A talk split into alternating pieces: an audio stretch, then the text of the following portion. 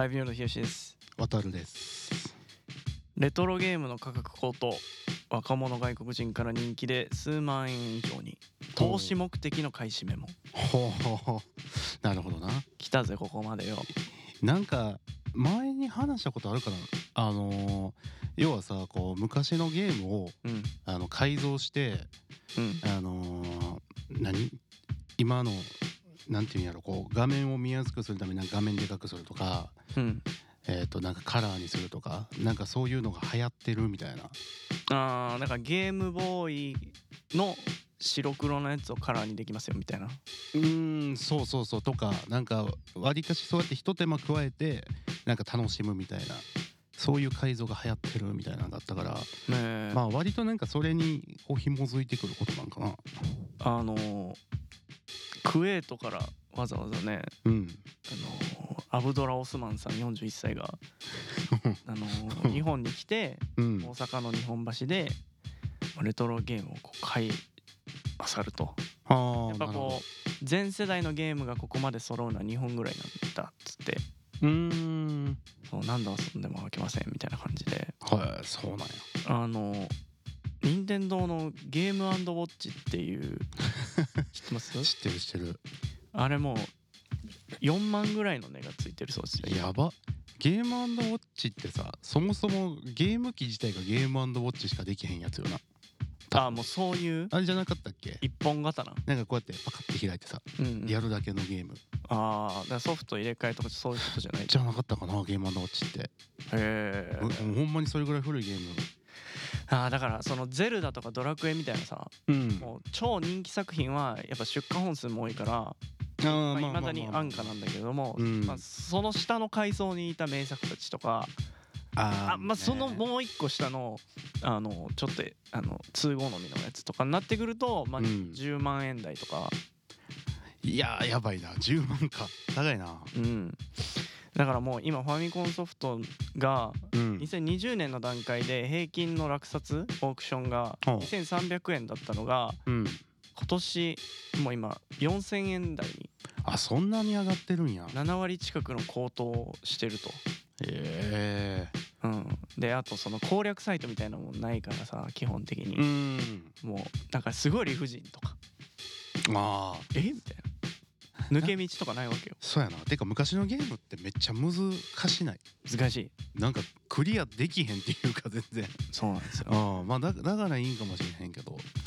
あのだからまあそういうので、うん、もう価格の高騰に伴っても偽造商品とかも出てきたりとか。あ、そんなにも。そういうトラブルと海賊版がどうしたとかね。はい。出てるらしいですよ。やば。なんか海外、え、それは海外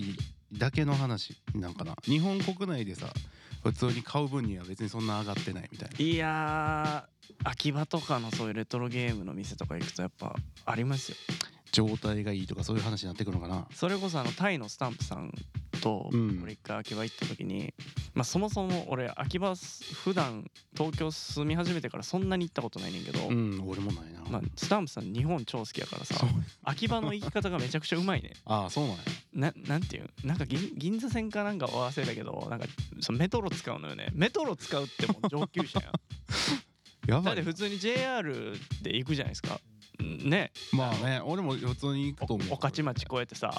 御徒町でジュエリー買うのよ。わかる？ラッパーは知ってる？こう、こうの曲御徒町でジュエリー買うどうでもええねんけどいや、どうぞどうぞ、かっこいいから聞いてほしい。どうぞどうぞ。そうそう、御徒町とかを経由せずにメトロで行ってね、そういうレトロゲームの店行くとやっぱ高い。うーん、え、これ 3, さんまんとかななまんとかなんなんやろな。そういう世界ですよ。それぐらいなんやろね、需要があるんやな。いや、すごいなと思いましたね。うん、あのー、クソゲーオブザイヤー好きですか？あー、えっと俺ちゃんと知らんけどクソゲーは好きやで。クソゲー好きですか？あんまやったことないですね、ゲーム最近。あー、クソゲーオブザイヤーって知ってますか？なんとなく響きだけは。あのー、にちゃんで毎年あのクソゲーを決めるっていうねあのそういうのがあるんですけれども、うん、あのそのクソゲークソゲーが今高騰してるっていうのもあるんですよ。あの YouTuber とかのクソゲー配信者みたいなのがいてあ、はいはいはい、もう送迎って分かってるけどさ、やっぱ怖いもの見たさとか、うん、あのー、初めてナンプラー食べる時の勇気みたいなさ、臭いんだけど気になるみたいなさ、うん、ああいう感じでね、クソゲーに挑む人たちがいて、そういうのでやっぱ人気で一回遊んでみたいみたいなね、やっぱそういうなんていうんですか、あのもののふがいるんだよね。うん、うんなんかうんねうんうんってなんて思ったな。もう、もういいです。もういいです。もういいです。あ、はいはい。はい、ということで、えー、わしラジオは、えー、ファイブニョンドのひろしとわたるの幼なじみコンビによる雑談美貌録です、はい、えー、わしらというコンビ名で弾き語りを全然してないふたりが気になった音楽、映画、ゲーム、アニメ、本について語り合ったりしていきます。ハッシュタグわしラジオで感想いただけると嬉しいです。よろしくお願いします。お願いします。はい、ということで、えー、前回に引き続きですね、はい、えー、ハイカードプロデューサー、えー、トムスエンターテインメントから、えー、岡本博樹さんに来ていただいております。よろしくお願いします。はい、よろしくお願いします。お願いします。岡本です。はい、ということで、あのちょっと前回終わりの方にミュージカルが好きとか、うんうんうん、あのクイーンが好きでとかっていう話もちょっと出てきたので、ね、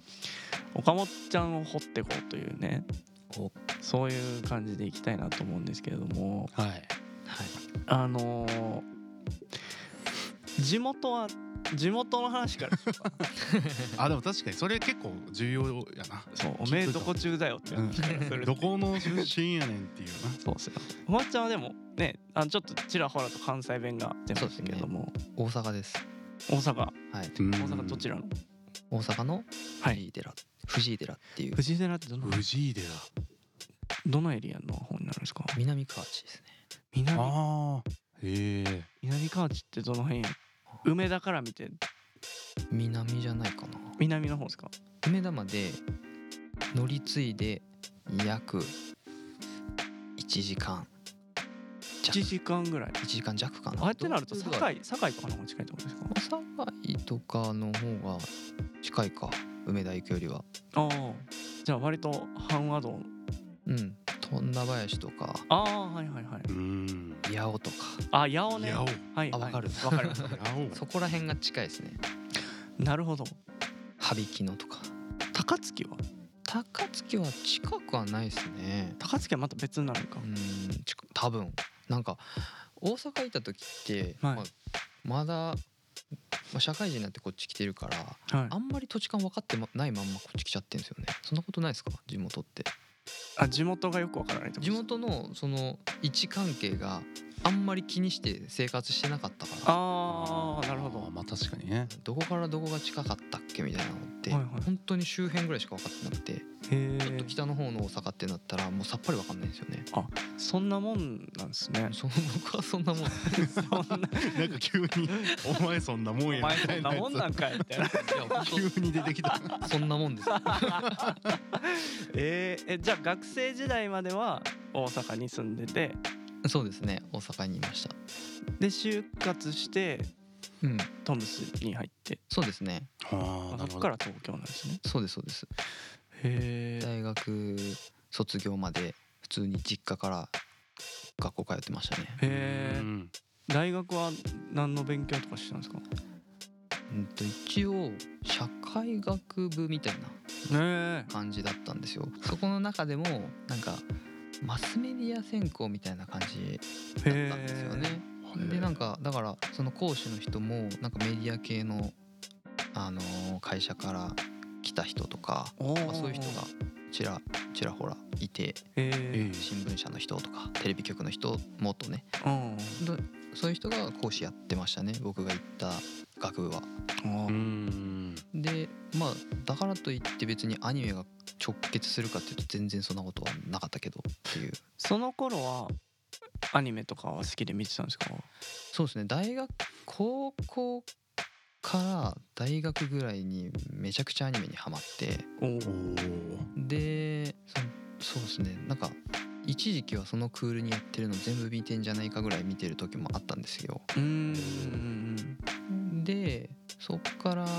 大学、うんと、さんかいに上がる時にいちねん休学して、はい、あの留学させてもらって、はいはいはい、でその時に、まあ、アニメはもともとその時も好きで、はい、でアニメ、あの エルエー に近いところにあの留学行ってたんですよ、サンディエゴってところで。そこから エルエー でやってるアニメエキスポっていうイベントがあって、行ってみたいなと思って、うん、車で一人でさんじかんぐらいかけて運転して、へその会場まで行って、で、まあ、事前にチケットとか買ってたんですけど、はい、で日本のアニメってすごいアメリカでも人気あるんやっていうのを、まあ、目の当たりにしたんですよね、うんうん、その時デビューして間もないリサさんとかがライブしたりとかしてたんですよ。で僕もそのライブ見たりとかして、あれかな、ガルデモの時期とかかな、ガルデモのちょっと後かな、うん、あ、なるほど。めちゃめちゃ盛り上がってて、うん、すげえな日本のアニメと思って、うん、で、まあ、アニメ好きだったんで、まあ、エンタメ全体好きだったんで、で、まあ、アニメの仕事ができたらいいなと思って就活始めたって感じでしたね、うん、結構そこの エルエー でのその雰囲気、うん日本のコンテンツで戦えるのはアニメやと思ったのは結構大きかったですね。なるほど、確かに、うん、でかいっすよね、うんまあ、圧倒的な信頼感というか、うん、何なんですかね、うん、何なんですかねだ他でや、まあ、最近ね、あのー、中国とか韓国の方で作ってるアニメとかもめちゃくちゃクオリティ高いの、うん、クオリティ高いですけど、うん、なんかそこに行くまではこの ツーディー ルックのアニメってやっぱ日本の独壇場みたいな感じがあったんで、それで行くとやっぱもう敵がいなかったんじゃないかなって気がしますよね、その時は。うん今はね、なんか本当に海外もすごいアニメーション作ってるんで。あ、そうですよね、うん、なんかアメリカのかあのカートゥーン的なものが、うん、むしろちょっとアニメ日本のアニメに近い絵になってきてたりとかするものも、うん、なんか最近あるなとか、うん、なんかあとここ数年ですかね、もうなんかちょうど僕ら同世代ぐらいじゃないですか、はい、きゅうじゅうにねんとかでしたっけね、うん、そうです。で俺らがきゅうじゅうねんでとかってなって、うん、なんかこの世代ってまだアニメを見てた人の中で、まあ、いわゆるなステレオタイプのオタクのイメージの人と、で徐々にそのなんていうのかな、いわゆるカルチャーのファッションとか音楽とかそういうものと同じ中にアニメを見るっていうものがあるっていうか、コンテンツとしてあるみたいな。でそれ以降になってくるとこう エスエヌエス とかデジタルのコンテンツもどんどん発達していって、なんていうのかな、アニメを見てることもなんかこうおしゃれなことっていうか、うん、かっこいいことってして認知されて、こうオタクが市民化していくみたいな、うん、なんかこともすごいあるなと思って、だから最近のヒップホップのラッパーの人とかアニメの T シャツ着てたりとか、あ、なんかそうみたいですね、うん、なんか結構そういう文化としてなんかその構築されてってるっていうのはでもめちゃくちゃすごいことだなっていうのを、うん、なんか違う角度からアニメを見てても感じるし、うん、なんか面白いなってすごい思うんですけど、うん、なんか結構だからその留学大きかったんですね。あ、大きかったですね。そうですね。でその本当留学するけどするのは決まってたけど、全然もともと英語も全然全く話せなかったんで、はい、でもなんかやんなきゃなと思って、うん、なんかいっかげつまえとか多分にかげつまえとか土壇場で、はい、じゃあちょっと英語に触れてから行きたいと思って見始めたのがグリーだったんですよ。ああ、なるほど。なんかなんか見やすそうと思って、まあすごい親しみやすそうな、うん、なんか難しくないしなさそうな設定ですし、はい、まあ、音楽多いから、うん、まあ、見やすいやろうなと思って見たらドハマりして、うん、であのドラマがなんかテーマで訴えてるのって「Don't Stop Believing」っていう、あージャーニー、うん、夢を諦めるなというか、うん、夢を信じろみたいなとこあったじゃないですか、うん、で、まあ、その、まあ、アニメの仕事するって僕が行ってた大学で多分ほとんどあんまりいなかったと思うんですよね、そういう進路に進む人って。で進路相談とか行ってもなんかアニメの仕事っていろいろあるよって言われて、うん、なんかめあのグッズ作ってるとかよりももっと離れたその工場の人とかそういう人たちも含めて関わってるって言うと思いますよみたいな感じで、なんかアニメの仕事ってなんていうかすごい遠い存在みたいな感覚で喋られて、ああ、その中核のコアな部分のじゃなくて行くのは相当難しいよみたいな感じで、うん、なんか諭されたんですよね多分多分諭されたんですけど、いやでもやってみな分からんやんと思って、うん、で、まあ、グリーでも言ってたしなと思って、うん、とりあえず片っ端から就活全部アニメ系受けようと思って、うん、で他なんか予備というかその他の業界とかを全くその時は見ずに、とにかくなんかアニメの制作委員会とかで調べたら出てくるような会社に片っ端から受けてみたっていう。あでたまたまトムスが一番最初に決まって、はい、で、まあ、アニメの制作会社なら絶対アニメの仕事できるやろうと思って、うんうん、よし就活やめと思ってもうやめたっていう。ああ、じゃあトムス決まったってところからもう就活も終わり終わって、なんか他にも残ってたりエントリーシート出してたとかあったんですけど、はい、もうそういうのも全部もういいやと思って、へとりあえずトムス入ったらアニメの仕事何かしらできるやろみたいな感じで、ね、就職しましたね。そうか、なんか俺らエントリーシートとか出したことないんで。ああそうですよね。なんかじゅうはちじぐらいで就活終わったかな在学中に終わったよな。確かにな、就活っていう、まあ、まずその時は仕事にもなってない確かにね。へえ。でもうそこでトムスが決まって今日今ここにいるってことですね。そうですね。うん、だからまあ留学はいろんな意味で結構きっかけになったなって振り返るとよく思います。うん、なんかし不思議ですよね。なんか海外に行くことによって、まあでもそっか自国の文化のよいいところっていうのが見えてきたみたいな、うんうん、それもありますね。誇りに 思, 思えることなんだみたいな、うん、っていうところですよね、うん、確かにこうやっぱりアニメのタイアップって大きいなと思っていて、うん、やっぱ世界に広がっていくときに圧倒的に発日本の中で波及力が強いものなので、やっぱなんか僕らも洋楽すごい好きでこのバンド組んだんで、なんかそうなった時になんかこう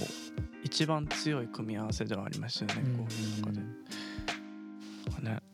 いやさっき岡本さんの話聞いとって、高校ぐらいの時にめっちゃハマってっていうの聞いてなんか一緒やなって思ってたんですよ、うんうんうん、ちょうど同じぐらいの時期だ、高校が多分そういう意味じゃ一番ピークやったっていうか、うんうんうん、その時期に同じくもうめちゃくちゃアニメ見まくって、うんうん、でそっからこうお互いヒロシもアニメ見てたんで、まあそういう好みとかがいろいろ出てきて、で今もこうやってアニメでも見てるなっていうところと、なんかこうなんていうんですかね、ちょっと何が言いたいか分からなくなったなっちゃったんですけどまあ何でしょう、こうアニメと音楽ってなんか僕の中ではすごい似てるなって思うのが結構やっぱりあるんで、こうジャンル感問わずやっぱ見れるアニメがあってもいいし、そんな音楽もあってもいいしみたいな、なんかそんな掛け合わせがなんか今後もっとできたらいいなとか思ったりはちょっとしてるんですよね。岡本ちゃんがこうすごいハマったきっかけのアニメって何なんですか？そうですね、高校の時に多分軽音かな。ああ軽音、軽高校生の時に軽音流行ったんですよね、めちゃくちゃ。いやまああれはもうね、俺らももう楽器触り始めてたんで、あやっぱなんかね胸熱でしたよね、うん、めちゃめちゃ面白かったんですよね、あの当時で。僕もあの今は全くもう全て忘れたんですけど、当時軽音部入ってて、えそうそう、でアニメ軽音っていうの始まったから、はい、あのすげえハマったんですよね、その時。放課後ティータイムやってたんですか？やんなかったですねやってはないですけどやってない、うん、やってはないけど、多分その時一緒にやってた友達は、はい、アニメ好きばっかってわけじゃ全然なかったから、そこやろうっていう話は全然ならなかったんですけど、はいはいはい、単純にアニメとして超ハマりましたね、あの時は。へー、あー、まあそっか、時期的にそうか。軽音部高校の時ですよね。高校の時。そっか、リアルタイムのだったんですよ、軽音か。うん。みおちゃんがもうだっていたかもしれない世界線でしょ。だから俺らも大学生になっちゃってるんですよ時に。もうだからルックバックなんですよ。あいやだからうまいな。ちょっと世界線裏返ったらおったかもしれんな。確かに。なあなんかそういう世界線で。そういうワンチャンあったよな。確かにツーディー になったらおるみたいな、うん、裏返ったらおったな。えー、その時って楽器何やってたんですか？僕ベースやってましたね。おあーなんかわかるわ。でなんかメンバー内であのパートチェンジしてみたいな感じでボーカルやったりとか。へー、えー、そういうでなんかいっきょくだけ簡単なやつでギター弾いたりとか、うんうん、なんかそんな感じでなんか全然その極める感じにはならなかったんですけど、うん、やっててさんねんかあの高校時代はやってましたね。へえ。もう今は全くできないです。いやなんか久しぶりになんか触ってみてほしいなそうやな。ざなんやろべじゃあベースシンセベースとかシンセベースシンセベースあ押したらダメだろ、ね、だから鍵盤なんであ多分普通のベースよりかは、はいまだ親しみやすいかもしれないですね。もしかしたら、まあ、まあまあマニアックやけどな久しぶりに楽器触ろうかと思ってシンセサイザー買うやつってブンまあまあやで、うん、ワイエムオー ぐらいのノリでやる感じになるな。ああ、ああそうやな。ああなるほどね。音楽聴いてたらこう机とか叩きたくなるんですよ。ああ取りたくなる、うんうん、だからなんかドラムとかや遊びでね叩いたら楽しい楽しいかなって今は思ったりしますね。うんそこにあるんでね叩いて帰ってくださいあと何ですかあの座って叩くあ、えー、カホンカホンか、うん、ああいうあれカホンちょっと欲しいなとか思いましたよね一時期。えー、なんかノリでこう叩いて家でね、はい、うんあのねキャンプとかにカホンあるとめっちゃいいんですよ。あキャンプに、まあ、アコギいっぽんとカホン、はいはいはい、あ, あるともうた焚き火のクオリティが一気に上がる楽しそうそれ キューオーエル がねめちゃくちゃ上がるんですよめっちゃ雰囲気でそう、うん、いやそうそうキャンプファイヤーしながらみたいな。なんかあのー、ちょっと話変わりますけど岡本ちゃんの趣味がね、うん、レゴだと。ああそうですね最近あんま触れてないですけど好きですね。あのー、俺ちょっと ライン やり取りさせてもらってた時に、うん、あのピノクルのあれね、あの店とビンとクリスもう作っちゃってんだよ。あマジでマジですごくてそれがえー、めっちゃ見たいんやけどちょっと写真なのたまるわ。マジすごくない？あめっちゃすごいやんえむちゃむちゃすごいよこれマジですごいね。えー、いいなこれ結構値段かかってるそうなんですけどあそうなんですかパーツ集めるのにね金かかるんですよね。ああなるほどね、うん、レゴってお金かかるんやって俺知らんかったからさ。あそうですよね大人のレゴはね結構そもそものセットあの普通にセットとかで売ってるじゃないですか、はい、結構な金額するんですよ。あなんか高いのは高いですよね、うん、なんかあの俺レゴアーキテクチャって、はいはいはい、なんかあの建築物のレゴすごい気になってた時期があったけどあれも結構お値段しますもんね、うん、でかいなんだっけアディダスのスーパースターのあありましたね。あれもなんかにまんぐらい普通に靴買えるやんみたいな、うん、そんなにも高いんや。靴より高い結構高いっすよ。あそうなんですねレゴかいいな。全然あれ話ちゃうかもしれんけど昔レゴ作った時レゴブロックって中にこうなんか袋で梱包されてるじゃないですか、うんうんうん、なんかあのちょっとちょっとなんかちっちゃい穴がわーって開いてるあ僕あれ好きだったんですよね。何それそうどういうことなんかななんあの袋はレゴにしかないからあそうなんかその袋を触った瞬間にあ俺今レゴ触って開けようとしてるって感じがめっちゃ好きだったそういうのに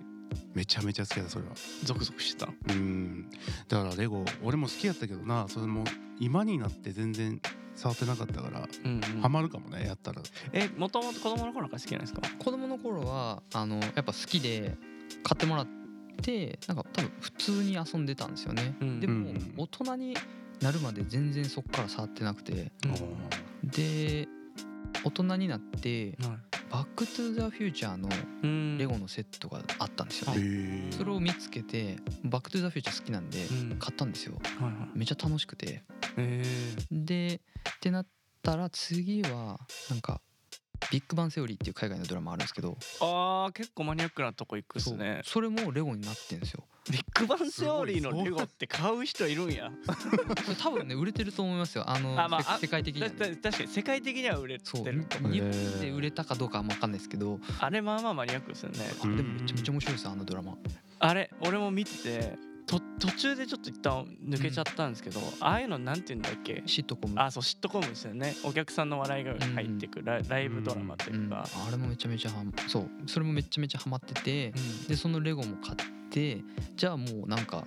一気に沼に落ちちゃった感じ。へー、なんかいろんなもん買い出して、であのマーベルのエムシーユー のレゴとかめっちゃ出てるんですよ。レゴあー、なんかあるらしいですね、うん、で エムシーユー もちょうどハマっちゃってたから、うんうん、なんかもう全て欲しいぐらいなんかなんか欲しいもんだらけになっちゃって、うんうん、でどんどんどんどんなんか集めるようになって。それ家大変じゃないですか。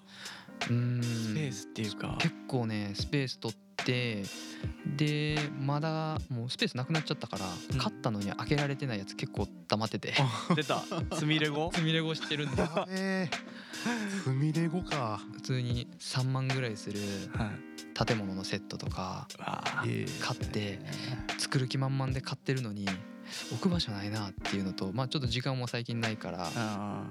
全然作られへんわみたいな感じでどんどん積まれていくけど、また欲しいの出たら、はいはい、まあ、たまに買っちゃうんですよねいやこれもう男はこれ何なんですかねこれねあの積みプラとかもそうですし、ね、積みレゴとかもそうですし、うん、だいもうなんかそのための部屋欲しくなるじゃないですか。欲しいですよね。なんかもうそれをするためだけの部屋を借りたりとか、うん、家にあればなみたいなね、開けないとかさ、うん、ロマンやな。なんかわかる、そのなんか俺はどちらかというと箱だけ眺めておきたいタイプみたいなところもあってああそっちね。こうそういや全然多分作ったら作ったら楽しいけど、なんかこうパッケージのこういうなんていうかな、こうデザインがグッとくるっていうか、なんか想像できるっていうか、これからどんなもんが出来上がってくるのみたいな、あ作ったらこうなるんかっていうのが作らなければ一生楽しめるとかまあまあそうやなだからレゴも同じことをやなって思った。いやこれ本当すごいよ。うん、今もちょっとこのえー、何だったっけビッグバンセオリーか、うん、もうレゴのやつとかもこれ見てるけど、この箱だけ見てても楽しいもんこれ。いやそうあのね、うん、めっちゃ面白いのがさ、うん、そのおもっちゃんのそのレゴの写真がさ、ピノクルのお店の隣に。フラッシュ ディーシー のあ走ってたりね、うん、そうそうそうめちゃくちゃカオスなんですよね。 そ, それがまたね面白いんですよ確かに同じ企画の中でなんか絶対に交わらないキャラクターが同居できるっていう。いや本当ですよね。マーベルと ディーシー のキャラクターとそうそうハイカードの面々が同じストーリーそうそうそうめっちゃカオスなことになって夢の共演やな。そういうことができるのがなんかレゴの魅力じゃないかなって思いますね。確かにな。なんかこうレゴの話の中でもこの映画が好きでとか、なんか結構そういう自分はアニメーションが好きなんだけど海外に行ってアニメの凄さを目の当たりにして、うん、こうアニメの世界に入っていったけど、好きなものはなんかこう自国のものだけじゃなくてその海外のハリウッドの映画であったりとか、うんはい、なんかそういうものに対するなんか愛とか憧れといいますか、うんうんうん、みたいなものがあって、なんかこうあのハイカードの世界観になってるんだなっていうのがすごいここまで来て俺はすごいストンってなった。あ本当ですか。でもまた僕の、まあ、映画とか海外ドラマ好きっていうのももちろん入ってますけど、はい、結構スタッフさんみんなやっぱ好きなんですよね海外ドラマとか映画って洋画、はいはいはい、好きな人やっぱ多くて、多分みんなそれぞれが好きな要素を入れれるとこに入れたりとかイメージしながら多分作ってると思うんで、うん、なんかそういう全体的にトータルとしてそういう雰囲気は、まあ、アニメですけど、うん、出せてるんじゃないかなって思いますね、うんえー、とこれ放送されてるのが多分ななわが終わったあたりぐらいかなと思うんですよ、うんうんえー、と前回のやつがろくわとななわの間ぐらいで、うん、ああそうだね、うん、でこれ撮ってるのは現状ごわが終わった状態なんですけど、うんうん、なんかごわでそのそのともっちゃんをはじめというかそのスタッフの皆さんがいろんなものから受けてる影響だったりとかなんかそういう質感っていうのがなんか出てきているのかなみたいな話を聞いてる勝手な想像なんですけどなんかこうでもコミカルな部分もあるじゃないですか、うんうん、なんかそういう部分ってなんかこうアニメーションの強さでもあるなみたいな、うん、あれを同じ世界観の中にこう入れられちゃうっていうのは、まあ、すごい面白いな、うんうん、特にごわはね、あのー、結構あれですよねよんわまで見てたのとちょっと雰囲気変わるっていうかねえすごい印象的な回やったっすね結構びっくりした、うん、こんなにこんなにトーンが変わるんだみたいななんかそういう意味ではハイカード結構振り幅が低いね、大きくてなんかいろんな楽しみ方できるんじゃないかなって思いますけどね。ああ確かに早めに折るとみたいですね。うん俺も今思ったけどそれは落ちたやんけあ落ちたやん落ちました落ちましたはい、はい、じゃあちょっと難しい質問になっちゃうんですけど岡松さんがこう作品に携わる上でこう大切にしていることみたいなのをお聞きしたいなと思うんですけど大切にしていること、うん、大切でもやっぱあれじゃないですか見てくれる人とか触れてくれる人が楽しいって思ってくれるものにしたいなとは思いますね、うん、まあアニメを見てねごわとかすごい、ね、楽しいと思うエピソードかどうか分かんないですけど、うんまあ、けど面白かったっていう感想が出たりすることはあると思うんですよね。楽しいとはちょっと違うけどみたいな、はい、引き込まれる、うん、楽しさありますからね。なんでそういう楽しみ方でもいいですしなんか、ね、よんわだったらウェンディが可愛かったみたいな、うん、そういう楽しみ方でもいいですし何かしら楽しいって思ってほしいなとは思ってますね、うんうんうん、でハイカードはあの、まあ、アニメが、ね、メインで考えてはいますけど、まあ、コミックだったりあの小説だったりいろんなメディアで物語を展開していくっていうのも、まあ、頑張っている部分ではあるんで、まあ、そこら辺が、ね、どれを取ってもそれで楽しいっていうふうには思ってほしいなと思ってますね。だから漫画を読んでるだけでも楽しいし漫画とアニメをセットで見たらより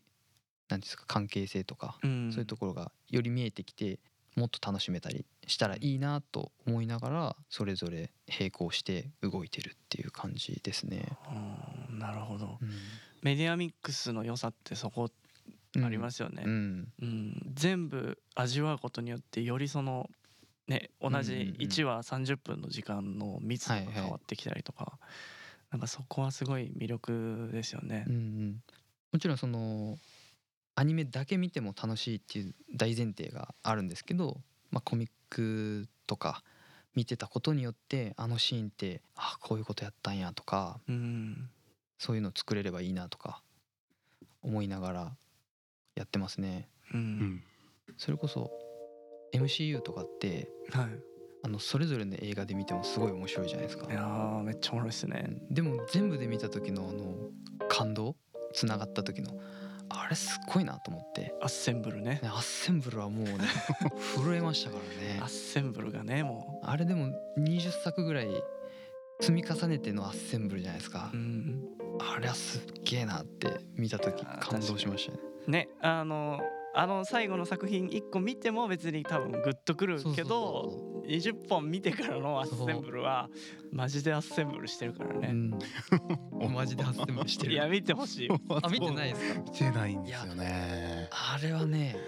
やばいですよ。あれはやばいよ。あ今のところアッセンブルしてるってことが分かった、うん、どういうことなんか見てるのお楽しみやな。じゃあだから次にだからおかみちゃんと会う時までに、うん、君がアッセンブルできるかどうかっていうことなんだよ。アッセンブルって動詞なんやな、うん、アッ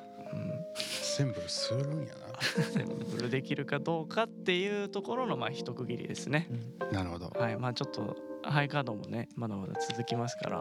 我々も楽しみに見つつ、うん、そのねあのメディアミックスのねコミックだったり小説とかも合わせて、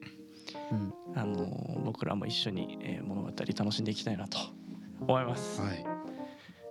い、いい感じでしたね、うん、いろいろちょっと聞けてすごい楽しかったです。あ、よかったです。なんかいろいろ喋った気がしますが